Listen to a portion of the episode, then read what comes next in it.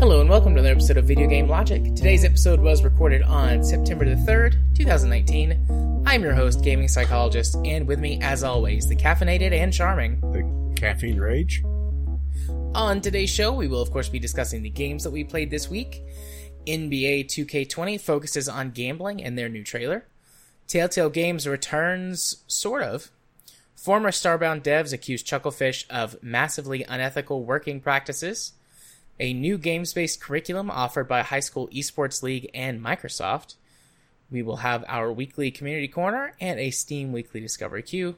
Timestamps will be in the show notes following their respective topics. Hello, Rage. Hello. How are you? Uh, well, suffering from uh, having too much pollen. Yeah, I know that feeling. Yeah, it was a rather nice day today. to go to the post office, but it was also a really nice day for everyone to lo- to mow their lawns. So, ugh. I got back home and it felt like I had a chest cold. Yeah. It's worst for me in spring. Thankfully, this summer around here, anyways, it's been very dry. So I guess thankful from a pollen standpoint. There are definitely reasons where more rain would have been helpful. Mhm. But uh, it's not been too bad for me this summer, for the most part. So I, I mowed my lawn yesterday morning before taking a, a day trip for the holiday and I had no ill effects whatsoever, as far as I can tell. I'm sure they'll come later. Uh, and for everyone in the United States who's listening, I hope you had a good holiday weekend. If you were someone who got Labor Day off, I did, and I felt fancy. Also known as any other Monday for you. I do feel fancy every Monday. Footloose and fancy free. I do a little dance. Um, but yeah, I had a good weekend. Played a lot of games. Did a few other things too. Chatted with you. Watched some good, good anime. I've not been able to stop thinking about it. Honestly, like we did pick, we did wind up at a good place to stop, but I want, I still wanted to watch more. Yeah, My Hero Academia is really good. Yeah, we are in the second season in the school sports festival, which has a tournament arc. And I think it's about to get to the the good good stuff. Not that any of it's been bad, but like the the longer one on one superhero fights. So yay, superhero fights. yeah, I really enjoy The- that show. It has a really good universe. Yeah, I like it a lot. Sometimes it doesn't make a little, uh, you know, a lot of sense, but at the same time, you know, it's awesome enough that you just go with it, right? Yeah, I think a lot. I mean, I've I've come up with some theories, which you said you knew a few things, but we're at the same spot in the mm-hmm. show. I've come up with a few theories for things that I think, I hope turn out to be right. Because if they do, that means that my sort of literary senses were tingling correctly, or my my theming. Like I, I've started studying this stuff for fun as a as a hobby. So if I'm right, then that makes me feel really good about myself. And if I'm not, you know, it's still fun. It's not like it, you know, matters in the grand scheme of things. But Well, I- at the same time, it is also uh, Eastern storytelling, not Western. yeah, yeah, I'm most mostly focused on Western storytelling. But you know, there would be some, I think, transferable things. But I don't, I don't know. I still have a lot to learn. My brain just like died on me for a second. I don't. It's. I'm not tired, but I did have like a weird day. I went to the. Went to the doctor. Nothing is wrong with me, but I've maxed out on my insurance for everything, on my deductible and everything this year. So I'm like, well, now it's time to see what work we can get done under the hood. And I've got like all these little things that I want to do, but because I live in America and our healthcare system sucks ass, I've been unable to do. It's like, well, you know, that mole I've got over there, let's take it, check it out. And I've got like this little like cyst under my skin over here. Let's get that removed. There's some other stuff I'm going to get done that I won't discuss openly on the show because most people probably don't want to know about all that stuff, and you probably don't either. If I'm if we're being honest, Yeah, I think So- you're right on that one. I will keep the other stuff close to my chest, but I'm, I'm gonna get as much out of my insurance as I can this year because the rest of the time it fucks me. So this time I'm gonna fuck it. And next year, your deductible is going to go through the roof. Nope, it is not because it's a company health insurance group policy. So if it goes up, it goes up for everybody. Which I guess, I mean, I could drive it up for everybody, but I don't think that's how that negotiating thing works. The way they negotiate it. Medicare for all. What you want everybody Yes, to die uh, uh, on the death panels Yes. and have uh, twenty day uh, uh, t- waits in the waiting room? Eat the rich. and the poor. Cannibalism. Anarchy. I, I know it's more I know it's more complicated than just Medicare for all, but Medicare for all sounds better. Makes me think of this sketch that uh Door Monster. They used to be called White Lightning HQ. Now they're called Door Monster. They did the really cool Kerbal Space Program uh, shorts or skits um, a few years ago. But they've got one like running joke for all of their Civ series uh, videos. That like there's always somebody in the background going like, "We want whales." He's got like a sign. Made me think of that. Medicare for all. We want whales. Anyways, this has been a rather long tangent. Um, would you like to discuss games, Rage? Uh, sure, but unfortunately, we're going to be talking about Pokemon Masters, so I'm not sure if that's going to be a game. Well, I didn't know that this existed until you mentioned it, and then Yeah. basically said it wasn't very good. So I'm excited to hear about it. Okay, well, uh, well, First Strike Against It mobile game. It, it popped up on my phone uh, uh, for a pre-register like two or three weeks ago. I thought, you know, this is either going to be really good or really shit. I'm in. And I have to be honest, leaning towards really shit because mobile game. So Right. let, let's talk about what it does right. Okay, now let's move on to everything else. Uh, uh, Okay. uh, well, I shouldn't say that because it does do an interesting thing with the battle system. Uh, but it also dumbs things down big time. So, the battle system in this isn't your traditional turn-based, uh, you know, uh, punching on one another that pretty much every single other of the major Pokemon games has been. Instead, it's a 3v3 team battle where each trainer only has one Pokemon. And it's running off of a power system similar to uh, Clash Royale, you know, the uh, tug of war style games, where you slowly build up a power meter. And all the different moves are associated with a power rating. So really, uh, simple moves are one bar. I haven't seen anything that's above two, but uh, the stronger the move, the more energy it takes out of this bar that's constantly slowly regenerating. And there's some moves that regenerate the health or power bar a little bit. And it's interesting, but they've stripped the game down so much that it makes it boring. So, Pokemon, I think it's fair to say, is a giant game of rock, paper, scissors Mhm. uh, when it comes down to types. This, they've stripped it down to there's direct counters between like a rock type is weak only to grass type. Never mind all the other types that it's always been uh, weak to. Nope, not this time around. It's only grass type. Uh, grass type is only weak to fire type. Uh, uh, water type is only weak to grass type. And they've really simplified it to the point that it, you know, is just boring.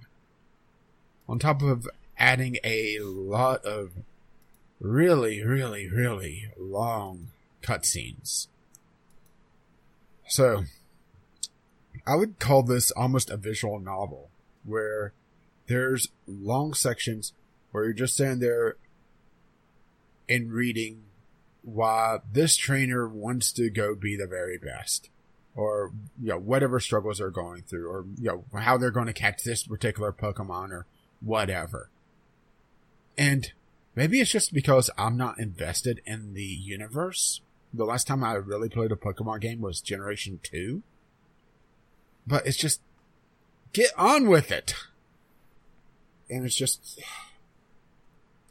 it's hard to really say into words just how utterly boring it is to go through several minutes of cutscenes just to have one battle, then to go through several minutes of cutscenes. When the battles have been streamlined to such a point that, yeah, they're just, yeah, they're trivial, really.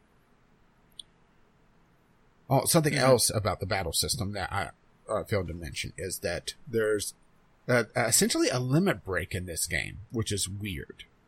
So all the moves like I said, are powered by this regenerating power bar, and uh, it's not turn based, so it's a constant, uh, uh, constantly advancing time frame. So all the uh, characters could uh, uh, throw off attacks at the at the same time and queue up attacks, and also freely target the other three Pokemon. So you know if you want to try to just you know gang bang you know that Charmander, go ahead, right?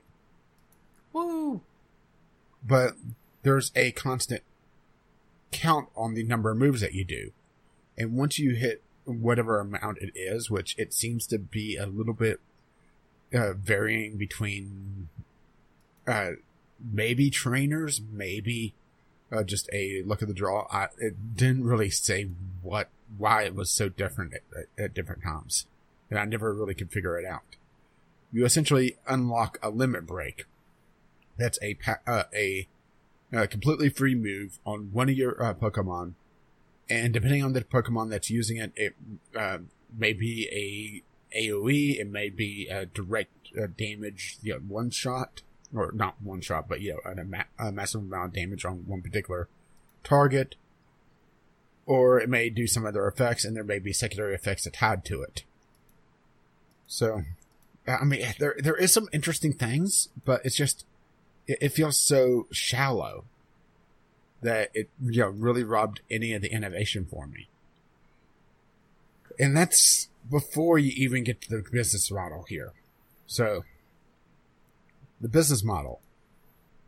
Every trainer only has one Pokemon, which is weird to begin with, right? Yeah. They're called sync pairs. And depending on uh, the character, you'll get different Pokemon. So, and they pull from pretty much the entire universe. So, you start off with Misty and Brock. All right. Okay. And uh, Misty has a Starmie, and uh, Brock has an Onix. Makes sense. That's their iconic Pokemon. Yeah, then, Pokemans. Yeah, then you eventually get to the gacha portion of this, where you're given one free roll to you know show you how it works, right? but which I'm not sure if it's random on that one or not. Uh, but I started to get, you know, trainers that I've never heard of, so. But, you know, since I've only played to Generation 2, that's not uh, surprising. But there's no free pulls. The only way that you can earn pulls is slowly grind up the premium currency that they trickle into you. But the cynical part of me is just sitting there thinking, well, this is eventually going to dry up because a lot of this is coming from the quests and from uh, login bonuses and everything. And it can only go for so long before, you know, it dries up to the point where I'm not getting enough to get the gacha pulls, right? Yo, know, that, you know, that, that hook, right? Right. And it counts free and paid premium currency as two different currencies. So every day you have a cheap pull that's a hundred gems, and then you have the regular pull that's three hundred, and then you have the massive pull that's uh, ten pulls for three thousand. Well, I mean they're not giving you any discount because of course they're not, but you know, you're not having to sit through the damn animation uh, over and over again.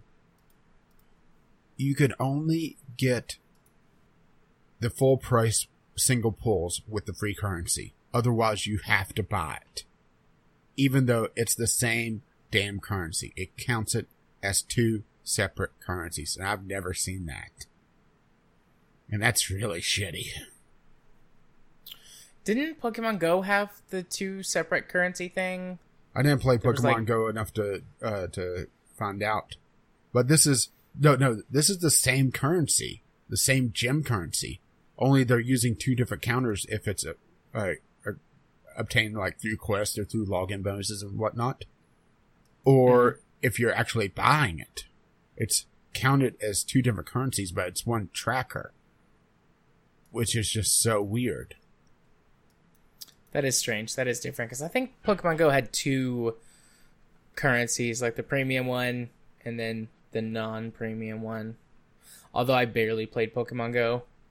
Yeah, there was was not an, uh, there wasn't enough stuff near me to really deal with Pokemon Go. Uh, but let's see what else. Uh, there's also little side stories that as you unlock new sync pairs, you essentially go watch a cutscene of them talking about whatever, and you get a few uh, gems out of it.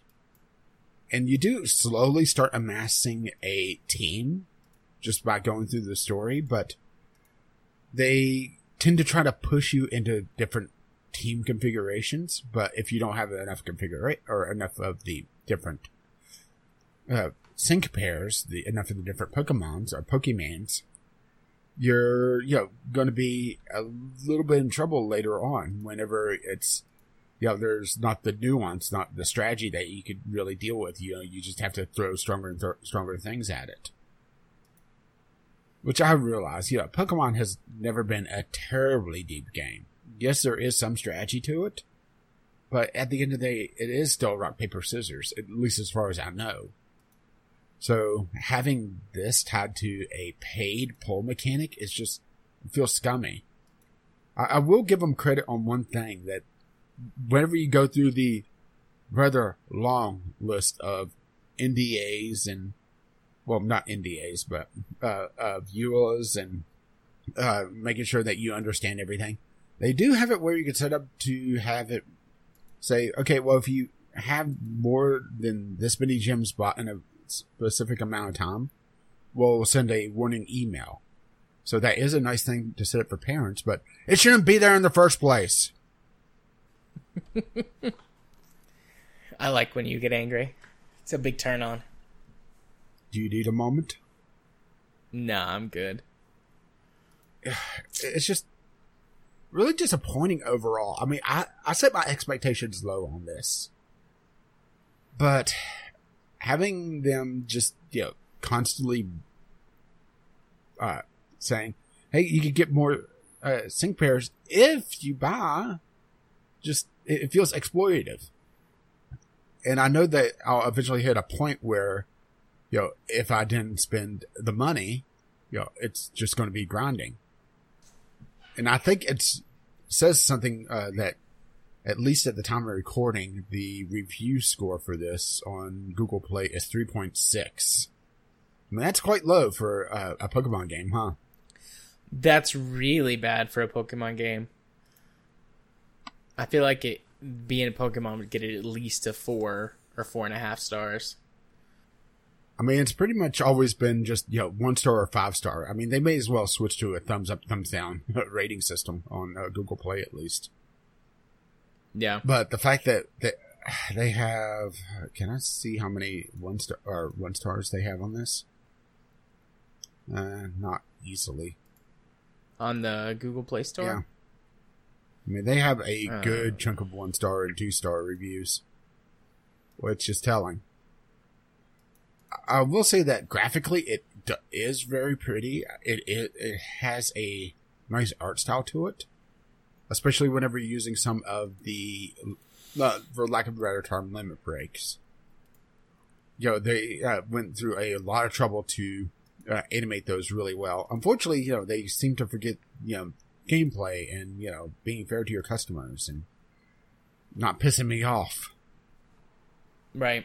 And it's a shame that they stripped down the battle system so much because if they had it where multiple uh, weaknesses still existed, it would be an interesting, almost Clash Royale esque uh, system where trying to figure out who to attack first and who to try to subdue. But because it's just the one weakness, it, it just feels so, well, weak sauce. I I like that you just said weak sauce. uh, any questions? Um, you said that you had questions. Well, I had a couple, but you kind of answered them when you were talking about it, which is why you know I waited, but in the pre-show, because I was going to ask like, well, how does the three v three battle system work? That seems weird, but then you explained that, and then I was going to ask about the currency, but then you explained that, so I don't think I have any other questions. The thing that sounds the worst to me is that they simplified it down to you know one type is strong against one type, mm-hmm. you know, instead of having multi-type Pokemon or having uh, yeah, I'm not sure know, how they actually reducing that the complexity, or, but it seemed like, uh, well, no, I think I got uh, a couple that looked multi-type that were just simplified down to like flying or uh, rock type. So you know they they lost a lot of complexity. Something that is interesting though is that they also took out items. Instead, they're attached to the different uh, trainers. So if you look on the screenshots, you can see like on uh, on one of these, it has the the Pikachu, Onix, and Starmie fighting whatever the hell those are, uh, and you can see a potion on there, two of two, on each chapter of the story. Because remember, I told you that it works out like a visual novel. Each mm-hmm. chapter, you have that many uses of that ability if it has a counter on it then it's gone. And it refreshes in between chapters. Which is also a very strange move. There's no items whatsoever. Uh, they keep forcing you to go through the shop to level up different trainers if you get the items to be able to level them. To learn different abilities, you have to go through the shop and uh, uh spend particular items and also as you run through the story, you'll eventually build up a stockpile that you're able to exchange. Yo, know, it's all running you through these shops. And after watching that one video, yo, know, it's like, oh, I, I could see it now, right? Yeah. Sounds like a bunch of weird choices. I don't know how much of that is just like pure mobile shenanigans or Nintendo and the Pokemon Company being like, let's do weird stuff because that's what we do is weird stuff. Well, this isn't even made by the Pokemon Company. This is DeNA Co. Uh, Co uh, Limited. They did the Attack on Titan Tactics game. Oh, I didn't. I didn't catch that. So I guess they licensed it. Yeah. To them. Yeah. So then that that seems like more like mobile shenanigans mm-hmm. to me. Yeah, the uh, Attack on Titans game. It looks like a pretty standard uh, Clash Royale esque game, uh, tug of war uh, style game. Mm-hmm. Only with giant naked people. Yay for giant naked people. But okie dokie. Well, do you want me to talk about a shitty mobile game? I, I arranged my list. uh, you can. I, oh, I will say that even though you are stuck with a Pikachu, you are able to switch your own character out of the team, so you're not constantly gimped by that. So, yo, that is one oh, thing. Oh no, I'm stuck with a Pikachu. My favorite is Pokemon ever. I know that's probably the stereotypical answer, but I always loved Pikachu the best, the most, as a kid. No, you cannot fuck Pikachu. Somewhere around here, I've still got like a giant plush Pikachu backpack thing. I think I've got a in one of our closets. I've got like a a storage box full of things like that that I keep meaning to decorate with or take to my office at work, and I never do either. But I loved Pikachu. He was my favorite. He was so cute and fluffy.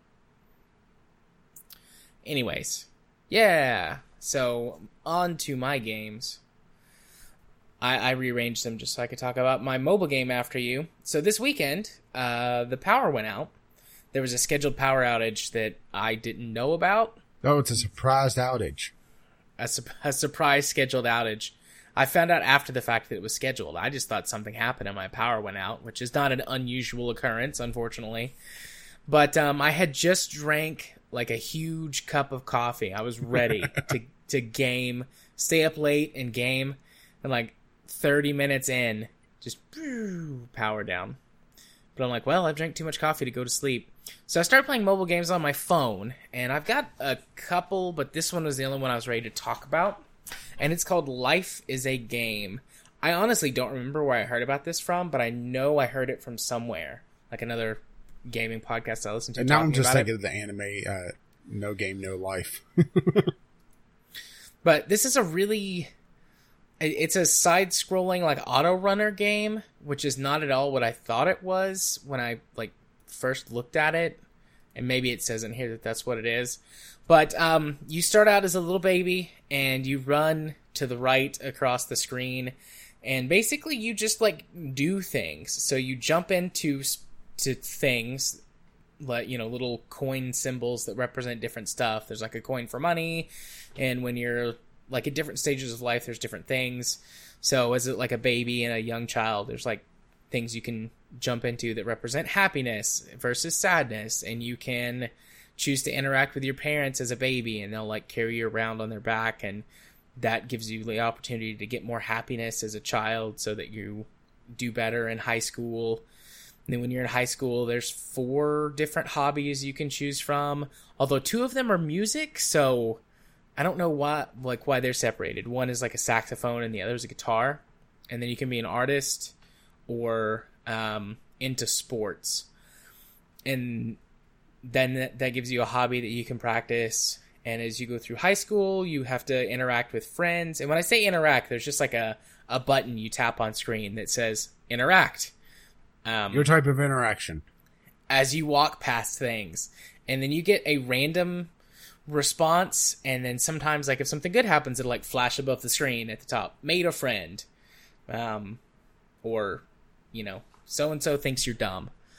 And so you go through high school and you collect all of these different things and based on what you collect like if you get enough of one specific thing or enough of a combination then it will choose your career that you go through as an adult so the ones that i were able to get like if you don't get enough of anything you just become like a generic office worker and then Uh, if a you get salary enough man.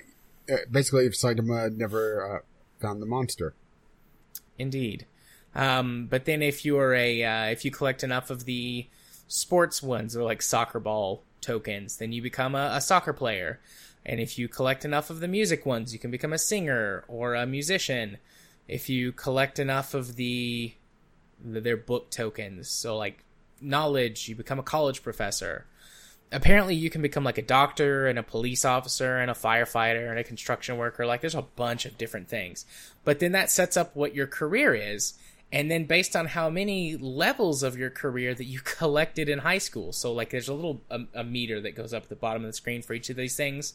And, like, if you fill up one meter, then you become that one. And if you fill it up a second time, you're more likely to do better at your job but so then you have like a young adult phase where you're going through your job and there's people you can interact with and then you collect more tokens you collect money um, and then there's like bonus things that you can choose to interact with which might give you more money or you might get a promotion for example if you're the office worker so the money tokens are worth more money but as you collect money your your happiness meter goes down because it's like you're working real hard you're not taking time for yourself uh, so then you have to collect food to help you feel better, which raises your happiness meter, or you can smoke cigarettes, which makes your happiness meter go way up. But if you get seven cigarettes, you die. And if you get too many food tokens without getting enough exercise tokens, then you get fat.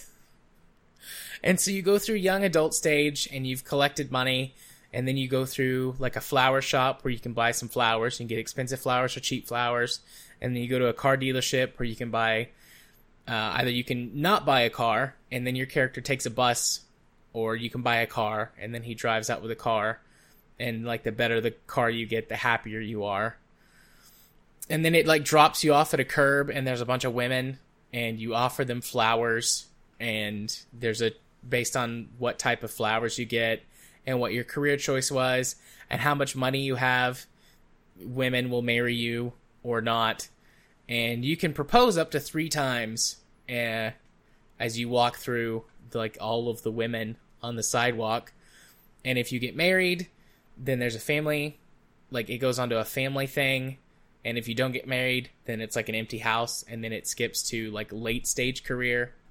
If you've got married uh, you can choose to either be the career person or you can be like a stay-at-home house keeper i think is what it calls them housekeeper. That's like mr mom. By the way you can only be a man in this game. Can't be a woman. You can only be a man. So you can be like mr mom housekeeper and then your your spouse can go to work which might be a good option if you got like did really shitty on the money part for your for the the first career like from a pure gameplay perspective. Um, and then you go through that and you may or may not have children. I'm not quite sure how that works. It seemed to be completely random. Uh, and then you go to late stage career which is more of the first career except your character's older and wears different clothes and then you get to able to buy a house and if you can't afford a house then you're like end game as you're an old person is like a really shitty broken down apartment. And then you can buy like a normal house and you wear normal clothes or you can buy like a fancy house and then you look like uh, mr moneybags from the monopoly game walking through your house with a, a top hat. And then you die and it tells you like some basic stuff like you were a good friend or you lived your life alone or you were a distant husband. Like it you know gives you some things. And then it like rewinds back all the way to the beginning where it's the baby stage. And as you go along like you see all these interactions that you made. And based on the final statements that you got it's it's something sad. It's always something sad. Even like when I f- figured out how to kind of game the system and get like the happiest life and the most money he was very sad about everything that happened. So along the way, like the, I, I mentioned the hobby at the beginning, and then the friends that you could make, and then your spouse. There's these little buttons, these little icons on the bottom left of the screen that light up if you choose a hobby, and if you make friends, and if you get married, and they're on like a timer, and so you can tap one of them, and it's like you practiced your hobby, or you hung out with your friends, or you called your wife and hung out with your children. And so doing those like gives you a boost in happiness and if you do them enough, they will turn from blue to green. And if they're green, that means that you get like a thumbs up at the end of the game that you were a good dad or a good friend or whatever. And if they stay blue, it was like, yeah, he was okay. And if you don't use them at all, they gray out. And then it's like, he was a terrible friend who never hung out with anyone. But they don't really seem to make a difference at all, except that they give you more happiness. And it doesn't really seem to matter if you focus on one or spread it out evenly between the three so it was a really stupid, bullshit, boring game, but the power was out. and I have really terrible cell service at my house. So with the power out, the Wi-Fi was down, which meant that I couldn't play better other mobile games. So, I mean, this is a purely single player experience. It's got a store. It gives you a whole bunch of premium currency up front because you like complete your first few playthroughs you complete a whole bunch of achievements and you get like 100 or 150 of the premium currency which are just like fancy looking gold coins. And you can buy a few things with it but everything that's in the premium shop is cosmetics that don't do anything or packs that like increase your chances of getting a certain career. So So pay to cheat. yeah pay to cheat and it i don't think that you have to have any of the packs to get the careers because i got college professor and i didn't have the pack that said college professor. Like i picked a couple of them just because it you know it gave me like a hundred coins of premium currency. Um but yeah I, I got the college professor and i didn't buy that pack. So it's um i don't know. It was a way to kill like an hour until the caffeine high wore off enough Yes. for me to go to sleep so it's not a very good game. I don't think you should play it. I played it so you don't have to. Sort of like me with Pokemon Masters. Pretty much. Pretty much. So now let's move on to a good game I played this week, which was Off World Trading Company, the single player. So last week I mentioned, if if you recall, dear listener, uh, that we played Off World Trading Company for community game night, and I went into it completely blind, and we only played the multiplayer. So now I have played it quite a bit. Uh, let's see. According to this, I played it about twelve additional hours from the multiplayer. Just doing some quick basic math in my head. About twelve more hours since community game night. Um, the single player campaign is really interesting. Uh, I don't have the expansions, so I don't know if it's different for. Uh, I believe it's like the moons of Jupiter or something like that. I don't know if it's any different or what that adds. But um, there's four main factions that you can play that each have uh, two different sort of I don't know leaders or whatever that have different starting bonuses and structures and abilities. Abilities isn't quite the right word, but like sort of a, a, a power that they can use. Um, and you only have one to start, and then as soon as you win any of the uh, career playthroughs, you unlock the next person. I thought you had to win all three, but you only have to win one, and then you get the second person that you can play. So the there's also I think a fifth faction, which I assume you have to unlock all of them to get. But I know I played this faction in the multiplayer, and it was my favorite faction that I played then. But the uh, career mode takes you on either a four, seven, or ten week journey to become the most profitable, biggest, bestestest company on Mars. The storyline is pretty standard. Something's wrong with Earth. We need resources, so let's go to Mars and get them their resources, get those space potatoes.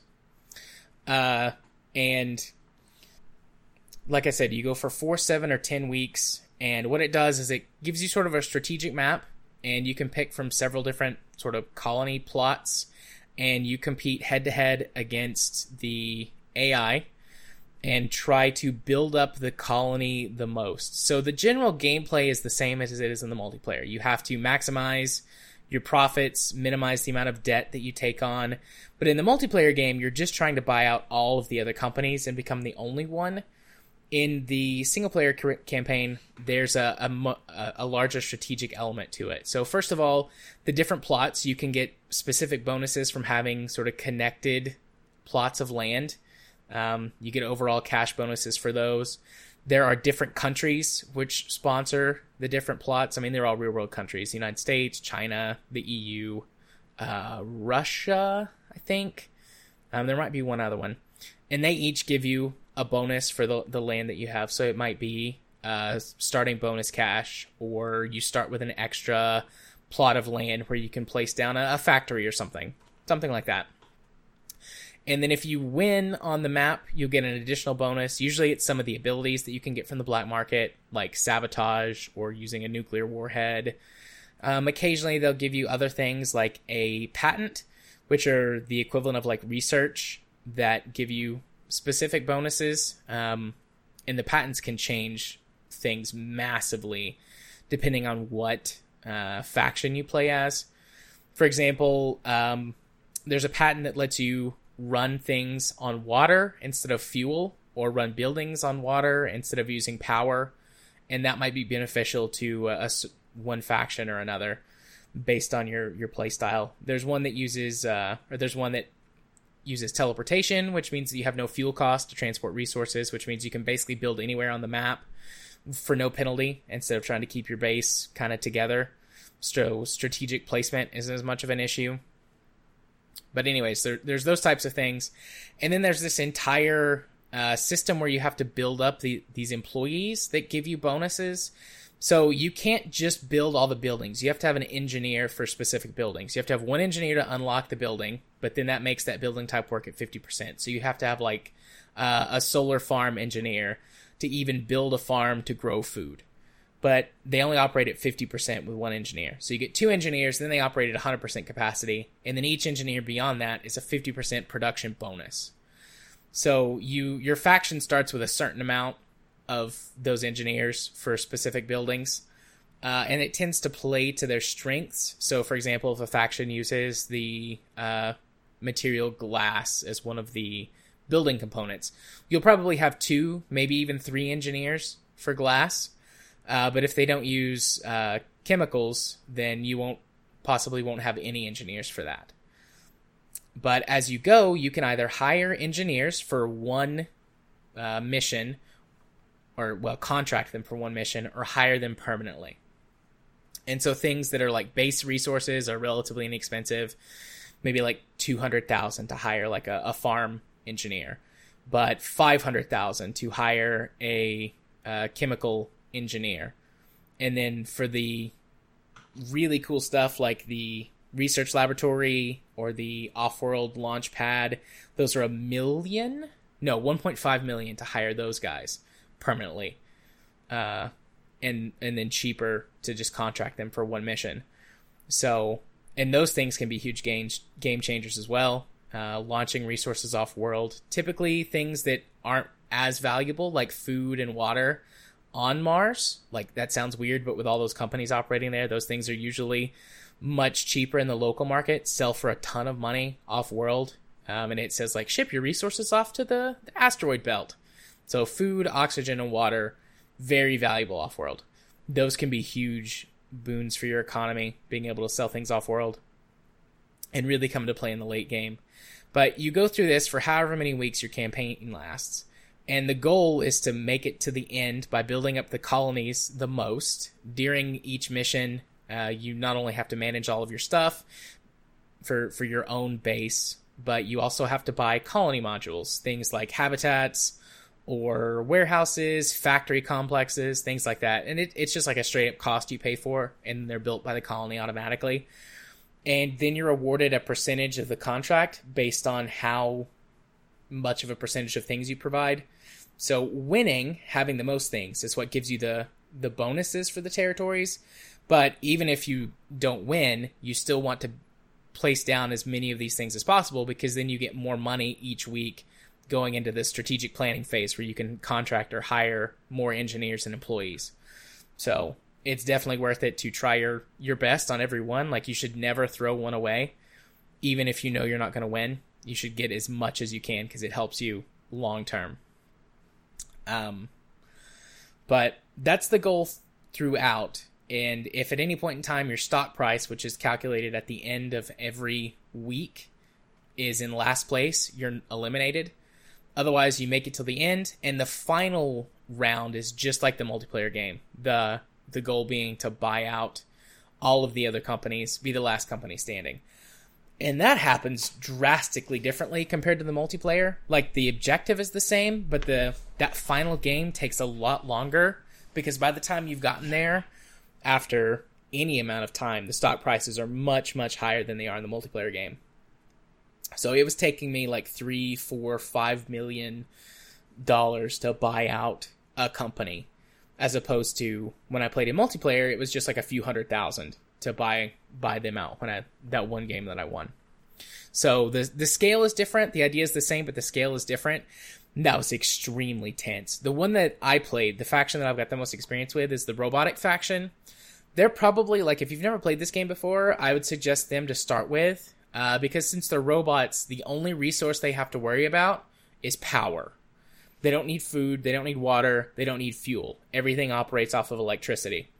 And they get uh, wind turbines as their like starting power generation, which work 24 uh, 7. Solar panels only work during the daytime. And then geothermal power only works if you're able to snag a geothermal uh, vent. And not all maps have those and even on the maps that do, it might not be strategically a good idea to place your base down next to one. And then if you don't, then there uh, could be other costs associated with. There's no fuel cost associated with power, actually. Now that I think of it, so it's probably not an issue. But anyways, the only thing that the, the robots have to worry about is power. So that eliminates the amount of resources that you have to manage, and uh, makes it a lot simpler to play through. So if you've never played it before, I'd suggest giving them a shot first. But I mean, honestly, it was pretty easy to sort of learn and adapt. I, I, I suppose if easy if you've got a mind for this sort of game to adapt to the different needs of it, of each of the different factions. But I've I mean I've played a ton. I've only managed to win one campaign. Um, I'm on my way to victory in a second campaign, but uh, I've lost more than I've won. And and unless you turn Iron Man mode on, you can restart at any point in time. Like you can restart your mission, and when you click restart, it takes you all the back way back to the strategic screen in case you want to make changes to the who you contracted or hired for the uh, that week's mission. But otherwise, I mean, you can restart as many times as you need to if you really, really, really want to go for a win. But I'm trying to think if I'm if I missed anything. There, well, there is some stuff that I can see, but I can't access because it's part of the DLC. Like, there's something called like the Infinite Challenge, and then there's weekly challenge maps that you can play, and it's got like a high scoring system. Um, but otherwise, I mean, if there's anything that I'm I'm missing, I just haven't gotten to it yet. It's a it's a really good game though. I like it a lot. Um, the single player stuff takes, you know, 20, 25 minutes, just like the multiplayer does per game. Um, oh, timer. Uh, everything except for the final week is timed. It's seven in game days, but you can speed up or slow down time as you need to, and you could pause at any point in time to maybe like place down a bunch of buildings at once or something like that, and then have them all build. But I mean, that seven days takes about 25 minutes or so to play through. So you can still play it relatively quickly for for short bursts. It's a really good game. It's a really good game. I enjoy the heck out of it. And probably next Steam sale, I'm going to get the DLC so I can check out all of the rest of that stuff. I'm hoping the infinite play is just like a sandbox map or something like that. I would I would actually enjoy this in sandbox mode, like maximizing things. But good game. Um, and then my final game is called Aircraft Evolution. I got this as a keymailer game a little while back, and I've been trying to make a concerted effort to play a few more of these keymailer games that I get. Uh, and this weekend was a good time to play a few. I've actually got played more games than is on my list, but I'm saving some of them because I either need more time or want to spread them out a little bit. But Aircraft Evolution, I think it has been spiritually sort of inspired by Time Pilot, the old arcade game it's got some similarities. You're piloting aircraft from various eras, uh, starting all the way in World War One, and then it goes to like a futuristic setting with like UFOs and shit. So aliens? Question mark. But it's a side scrolling 2D game, um, and you can move left and right across the battlefield, and you're dropping bombs on various buildings and enemies, and then you uh, are shooting either guns or missiles at other aircraft, dirigibles, or you know also at aforementioned uh, buildings and enemies.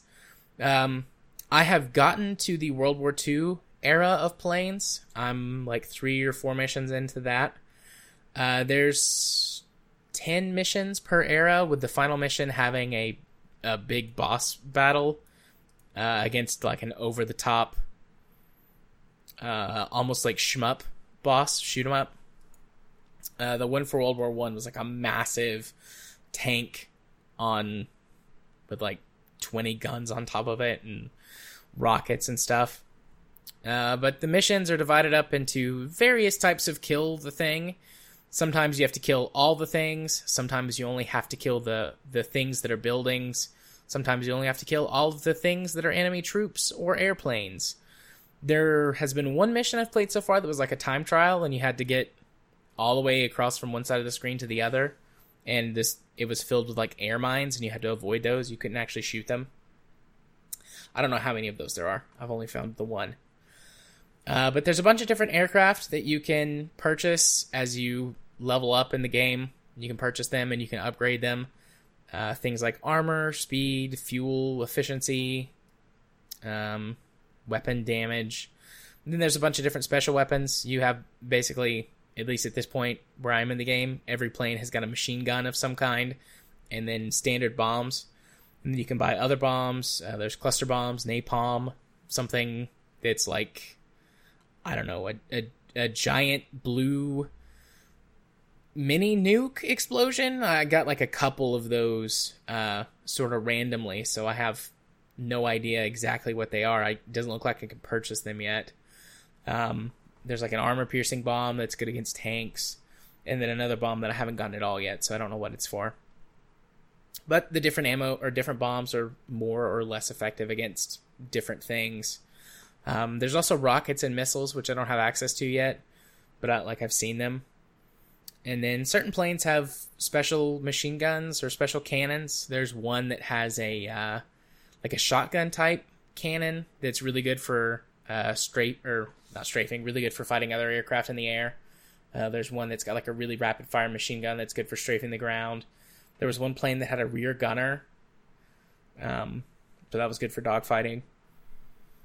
It's a it's a decent enough little game. I played it for a little over an hour and enjoyed my time with it. I'm probably gonna play it some more. I don't like playing it with keyboard and mouse. Um, the way that it's it's hard to explain, but the way the aircraft follows the mouse cursor sometimes gets you in trouble because you can't predict whether or not it's going to go maybe up or down or turn over or do a loop, um, especially when you get to the edge of the screen kind of abruptly. And so there's been a few times where that the plane has like flipped out and crashed into something and blown up, and I'm like, well, that's not what I was trying to do. And then it took me the longest time to to not press spacebar to drop bombs. I don't know why that was in my head. Like it tells you at the beginning, one mouse click for guns, one mouse click for bombs, and I kept pressing spacebar to drop bombs. And spacebar is how you speed boost. So that's I think that's just something wrong with my brain, not anything wrong with the game. Um, it, I got this weird like mobile vibes off of it, but it's as far as I know, it's not on any, uh, m- you know, mobile devices. I think that's just the way that it looks. Um, the I don't know art style question mark, but it's it's a fun little game. Um, it's like eight bucks on Steam. I don't think it's worth eight bucks. Um, I mean, I got it for free. It definitely is good at free, but maybe on sale for 99 cents, $2. Wow, that low. I mean, I, I, I think it, it's good enough for like an hour or two of enjoyment, but there's no story here. There's no replayability factor that I have discovered since I, you know, have been playing it. Like if it does one of those things where it's like later on in the game it turns into something completely different and it's like, I don't know, magical or whatever, then maybe. But the thing is, is it's like, well, I've had to sort of slog through it for however many hours to get to that, so it'd have to be pretty damn good to to be worth it. I mean, it, it's worth a couple hours of enjoyment, and I guess if that's you know worthy of five or seven dollars for you, then by all means go ahead. But like, I think if you're interested in this game, definitely wait for it to be on sale for a buck or two. Damn, uh, uh, just the way the game kind of looks, I realize, you know, it's just 2D uh, aircraft, even though, you know, it's uh, a lot more modern. It uh, made me, uh, reminded me a lot of Altitude. Reminded you of what? Uh, of a game called Altitude. I don't think I've ever seen that. Uh, it's a 2D multiplayer game, playing game. Okay. I just had that strong vibe, even though, you know, gameplay wise, they're very different. I mean, it reminds me of a lot of Flash games that I used to see on Newgrounds. It's more complex than that, but it reminds me of that. So, I mean, as far as I can tell, like, it's not bad. It's a really small game. You know, it ran just fine on my laptop. So, it, it's weird. Like, I, I can't really recommend it, but it's not bad. Like, if you pick it, you know, if you get it really cheaply, if you're just looking for something to help pass the time, like, it's definitely, you know, there for that. But I, I'm definitely not going to say like, hey, you should totally go buy this for full price or whatever. There's no loot boxes. There's no microtransactions. That counts for something in this day and age, I guess. Yeah, sadly. Right? Yeah. But, I mean, that does it for the games that I played this week. Yeah, and obviously I just had one. Any... I don't really have any questions about it because, you know, I think you covered it fairly well. It's fairly simple too. Mm-hmm. There's honestly not a lot to cover. Alrighty then. Well, with that out of the way, let us move on to the news. Our first news topic of the night NBA 2K20 focuses on gambling in its trailer. Speaking of those new boxes and microtransactions and bullshit. Yeah, really. I mean, uh, had, did you actually watch the trailer? I did watch the trailer. Holy shit, right? Yeah. If you haven't watched the trailer, dear listener, please go watch the trailer. They're literal full of slot machines and like a gacha machine thing and something that looks kind of like roulette. It's just like a lucky spinning wheel thingy, but it I I thought a roulette with it. Uh, the Wheel of Fortune. Oh yeah, Wheel of Fortune. oh, that's literally what it's called in the casino. I didn't know that. Even though I've been to a couple of casinos, I've never played one of those. I always go play blackjack and then slot machines whenever I'm at a casino. I'll play the slot machines very cheaply and then just get drinks. Just get enough so they start comping you, Yeah. and then off to the buffet. Hell yeah. I love me a good good casino buffet. They're always really good. At least I mean I'm not been to like tons of them, but every time I've been to one, they're very good. Anyways. Yeah, it's just. oh, that- remember how I was feeling a little optimistic last week about maybe loot boxes are going away, or you know maybe you know sounds are changing. Well, then this happens, right? Well, I mean, in a sense, loot boxes might be going away and times are changing, but it's just they're getting worse instead of better. Yeah, I mean, it, it, just. I saw this trailer and I thought it was you know someone making fun of it, you know it was a fake trailer, you know. Yeah. because there's I mean, a, a lack of self awareness here that was just astounding. it's really over the top. Like I could see it being genuinely like a, a you know a, a comedy sketch on Saturday Night Live or something like that. Like I could believe that if someone was like, "Hey, check out this weird sketch that I saw on this comedy YouTube channel," I'd be like, "Oh, haha, that's really funny and weird, interesting satire." But no, it's real. And there really there is a, a total lack of self awareness. I don't know if they it's really hard to tell. Like, do they just not give a fuck?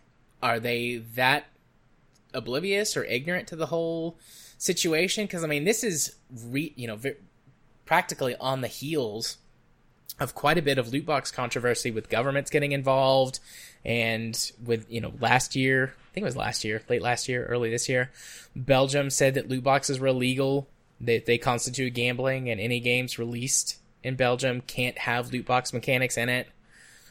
Um, it was what the UK who recently said that they were considering it, and it you know they released some studies that That showed that the you know these of the mechanics law, were it, it wasn't uh, gambling in the UK because you couldn't cash out. right, but that it it you know they did have studies that were showing like this is harmful to you know the studies were focused on like children and teenagers, but you know these types of games are sold to children and teenagers. So it's like, oh, it's harmful, and we're considering all this stuff. Uh, it's PEGI, in one of the articles we have, PEGI um, is considering, at least they've said they're having an internal debate about how to handle this game. Yeah, because Uh, originally and- it was uh, rated PEGI three. Yeah. Um, and, and they say, where's the article on Tech Raptor? Because I think that had the the quote in it. Here we go. I'm just going to read this. This comes from the PEGI letter. Uh, someone sent an email to PEGI and they responded. A, I guess, concerned citizen. It says the trailer includes imagery that is generally known from casinos, Wheel of Fortune, slot machines. Using this sort of mechanic to select an item or character or action by chance is not the same as teaching how gambling for or how to gamble for money in a casino. These differences currently prevent us from applying the gambling descriptor, but we are very aware that it may get too close to comfort for some people, and that is part of an internal discussion that PEGI is having at the moment. The games industry is evolving constantly and rapidly in recent years. As a rating organization, we need to ensure that these developments are reflected in our classification criteria. We do not base our decisions on the content of a single trailer, but we will properly assess how the rating system and the video game industry in general should address these concerns. So on on the one hand, like that could be like PR bullshit, but on the other hand, given how much stuff has been going on, I'm cautiously optimistic that they're taking this seriously. oh, you're still in my line now. you're still cautiously Yes. optimistic from me. well. I, I mean, I've used that before and also heard it before. I guess you did use it earlier, so you used it first. I'm trying to turn that into a, a thing without just saying fake news, but all that comes to mind is fake news. So fake news. Yeah, uh, watch out, or Alabama's going to get hit by the storm, right? Yeah, those meteorologists are wrong. Quick, double down, double down. But Which yeah, I'm, I'm cautiously. yeah, I'm cautiously optimistic though that they're actually taking this seriously.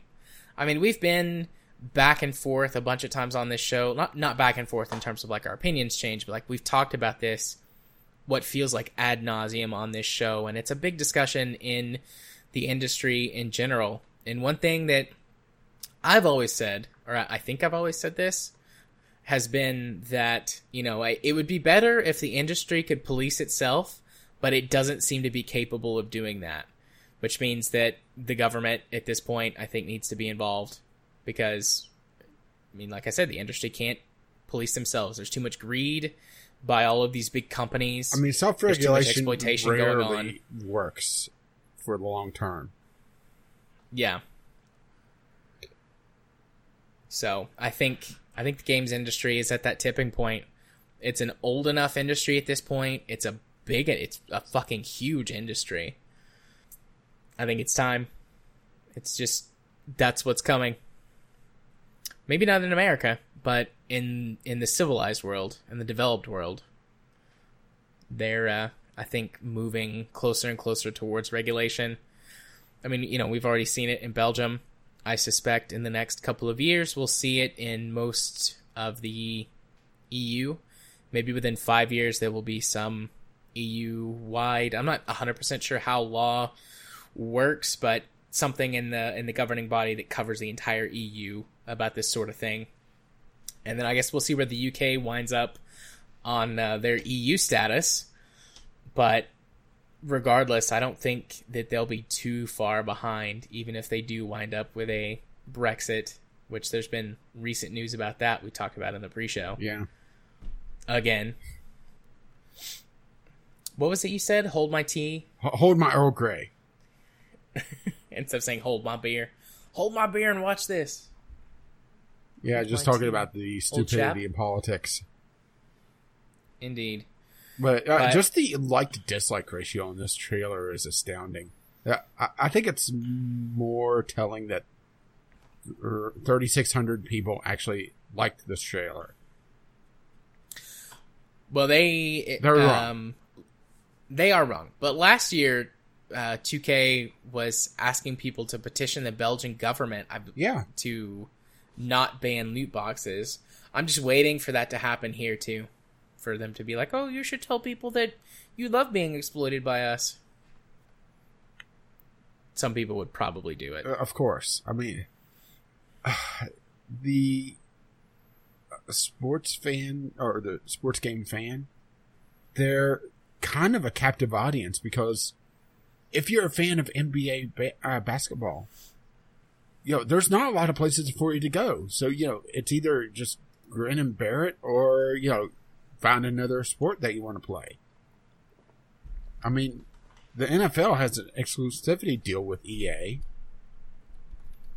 Uh, if you want a soccer game, FIFA's the big one still. And they just hammer it home. It's just, it's absolutely ridiculous that uh, that sports game fans have to deal with this. So When- it looks like there's an EA and a 2K NBA game. Yeah, which I mean, I, I don't know the- shit about Yeah, sports which games. isn't the 2K one really bad? I don't know. Uh, let's see. Let me make sure that, you know. Uh, I mean, uh, wait, this is the 2K one. Sorry. Uh, EA is the other one. Yeah. Uh, I got them backwards just because I don't follow sports games all that much. But it, it's th- this makes mobile games look downright clean, doesn't it? Yeah. Looks like you're right. EA is the only person that makes an NFL game. Yeah, they have the exclusivity deal for ages. Aren't there multiple people who make baseball games? Yeah. But most of them are on console. Yeah, NBA Live is the EA one. MLB, RBI. I don't. I don't know who makes those. Yeah, let's just put it this way: chart. last year's NBA Live from EA, it's rated at uh, seven point nine out of ten on IGN. So yeah, practically cancer. Yeah. Definitely cancer and will give you cancer. And well, 2K, like I said, uh, it it gets tainted and refused just because of its loot box shenanigans. Because last year, uh, that's right, last year they had all the monetization on the uh, character creation, and there was a lot of stuff that was essentially one-time use. And like for haircuts, if you unlocked a haircut and then you changed from it, you lost access to that haircut. oh, For- that's no yeah. I forgot about that. That was either last year or year before, but that was 2K.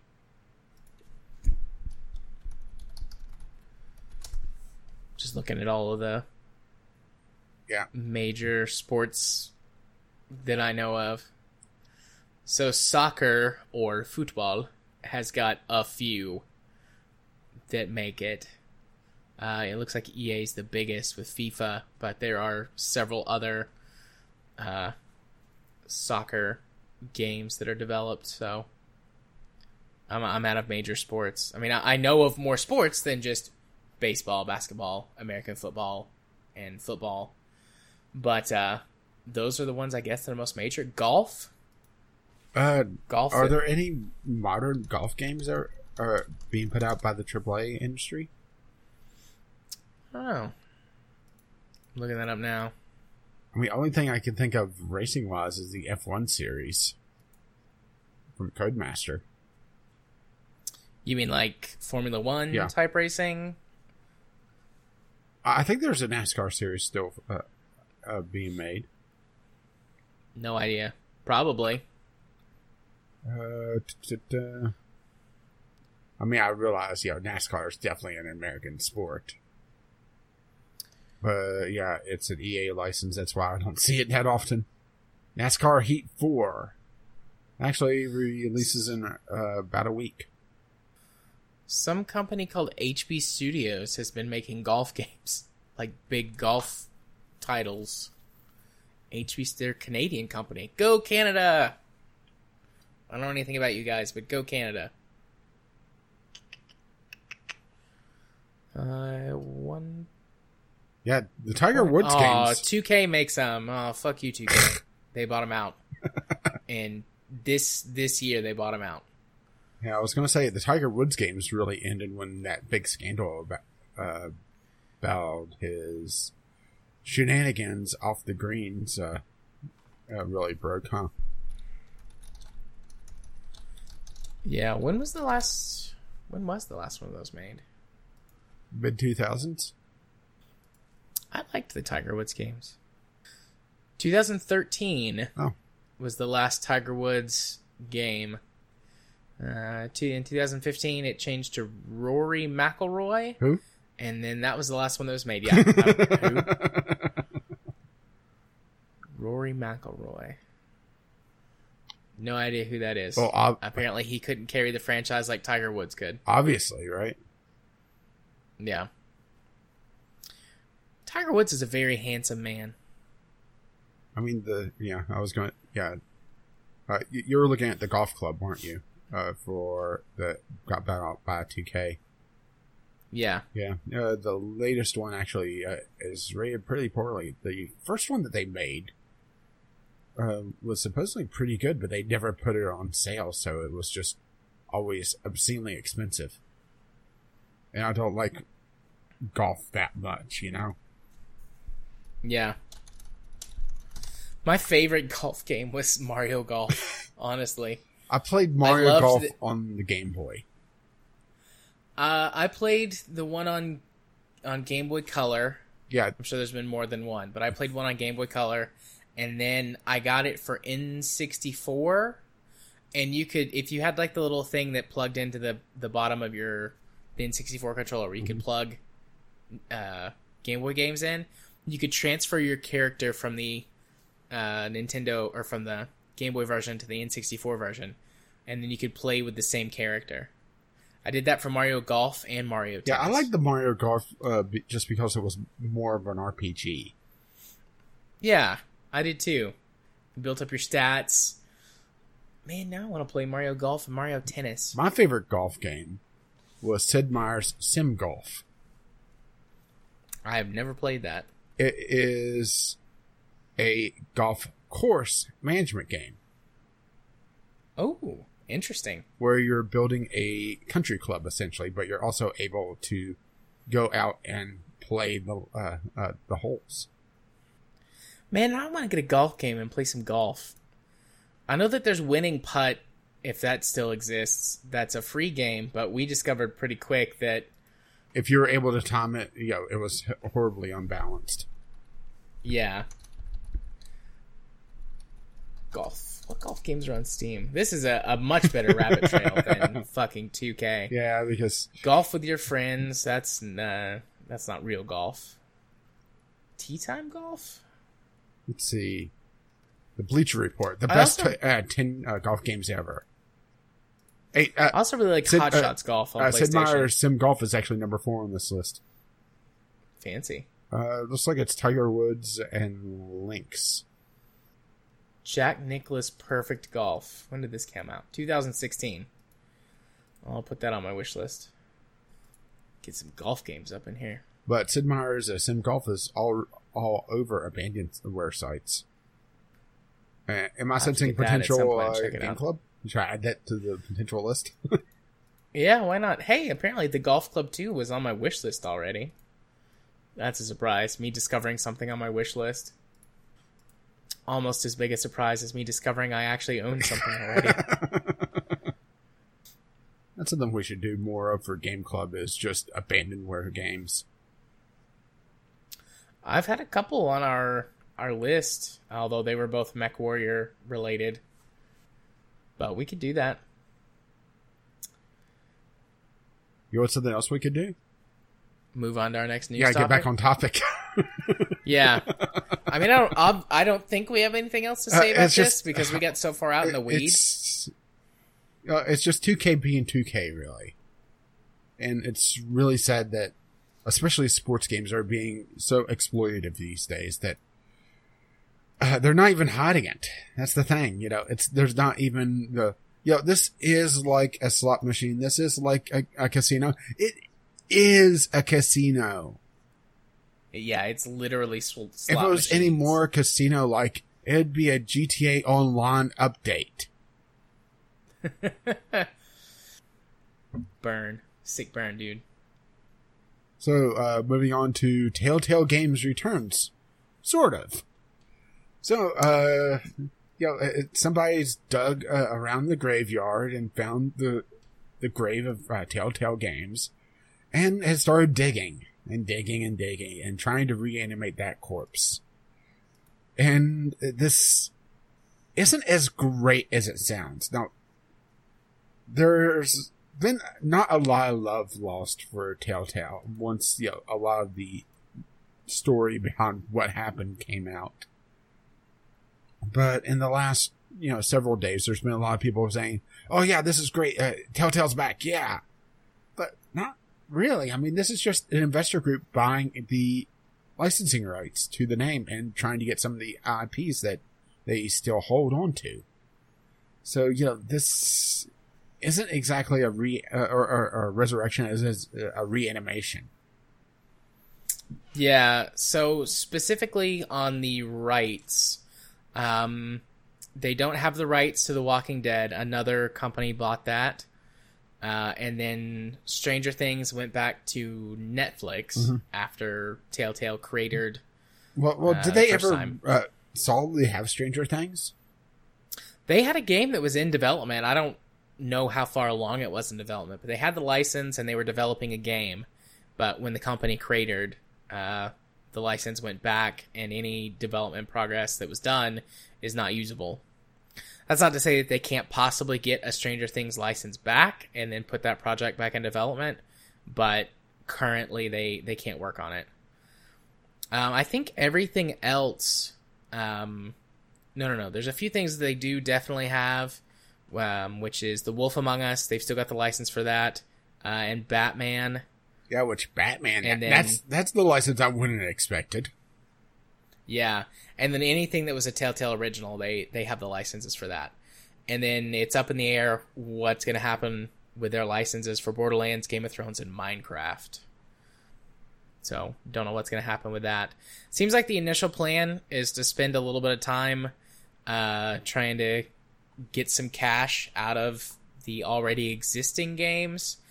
Um, and then they're air quotes bringing back some of the, original Telltale developers, but as freelance work or as contract Yeah, work which that's not with promising. the ch- yeah with the chance that they can become full-time employees down the road. And i mean you could take that a lot of different ways but this is corporate america so they're i mean my take on it is they're trying to fuck them as much as they possibly can before kicking them down the road. But who knows? Maybe they're nice guys doubt it but maybe and i mean that's honestly the essence of the article most of the places that reported on this completely skipped all of the details and the nuance that yeah, we just and mentioned just uh, hopped on uh, the train of Telltale's back. Woo! Yeah. But even if they did bring everybody back on, they still wouldn't have all of their IP, like all the licenses and everything. So even if in a perfect world for the employees who suddenly lost their jobs and didn't receive compensation, which I think that there's still a bunch of them trying to get the money that Telltale owes them, and no idea how that's going to go.